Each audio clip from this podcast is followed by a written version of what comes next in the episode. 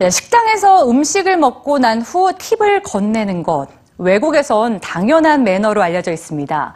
의무는 아니지만 음식값 외의 서비스에 대한 감사 표시로 봉사료를 지불하는 건데요. 미국의 이런 팁 문화가 최근 도마 위에 올랐습니다. 자세한 내용 뉴스지에서 살펴보시죠. 세계 최대 호텔 기업인 메리어트 호텔이 최근 미국과 캐나다 주요 호텔에 16만 개에 달하는 객실에 작은 봉투 하나씩을 비치하기 시작했습니다. 바로 객실 청소원에 팁을 넣어두는 봉투인데요. 청소원의 수고에 감사를 표하자는 목적이지만 팁을 노골적으로 강요한다는 논란이 일고 있습니다. 게다가 호텔 측에서 직원들에게 줘야 할 임금의 일부를 오히려 고객들에게 떠넘기는 것 아니냐는 비난까지 있는데요. 의무는 아니지만 어느새 의무처럼 돼버린 미국 특유의 팁 문화에 사람들이 부담을 느끼고 있는 겁니다. 실제로 한 설문조사는 팁을 주는 액수에 인색해진 미국인들의 모습을 여실히 보여줍니다.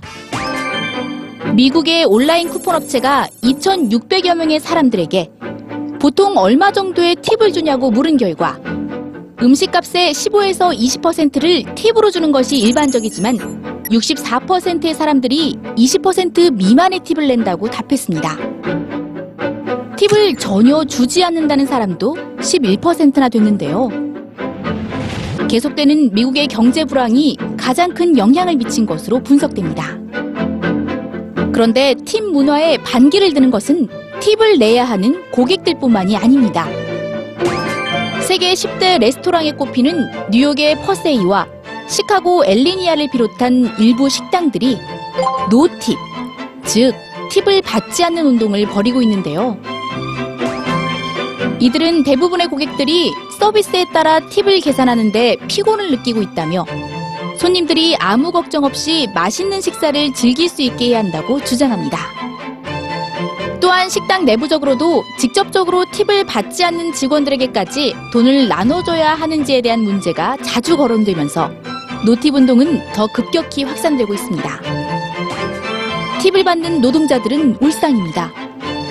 다른 노동자와 달리 식당 종업원이나 배달원 등은 임금이 너무 낮아서 팁을 받지 않고는 생활할 수 없는 팀 노동자들이 대부분이기 때문인데요. 팀 노동자들의 최저임금은 시간당 2.13달러에 불과하지만 팁을 포함할 경우 평균 시급이 10.22달러까지 올라간다고 합니다. 하지만 경제학자들은 바로 이런 이유가 팀 노동자들의 최저임금이 오르지 않는 원인이라며 팀 문화 속에 숨겨진 미국의 저임금 노동 문제를 해결하는 것이 우선이라고 꼬집습니다. 1800년대 말부터 관행으로 굳어진 미국의 역사 깊은 팀 문화가 지금 흔들리고 있습니다.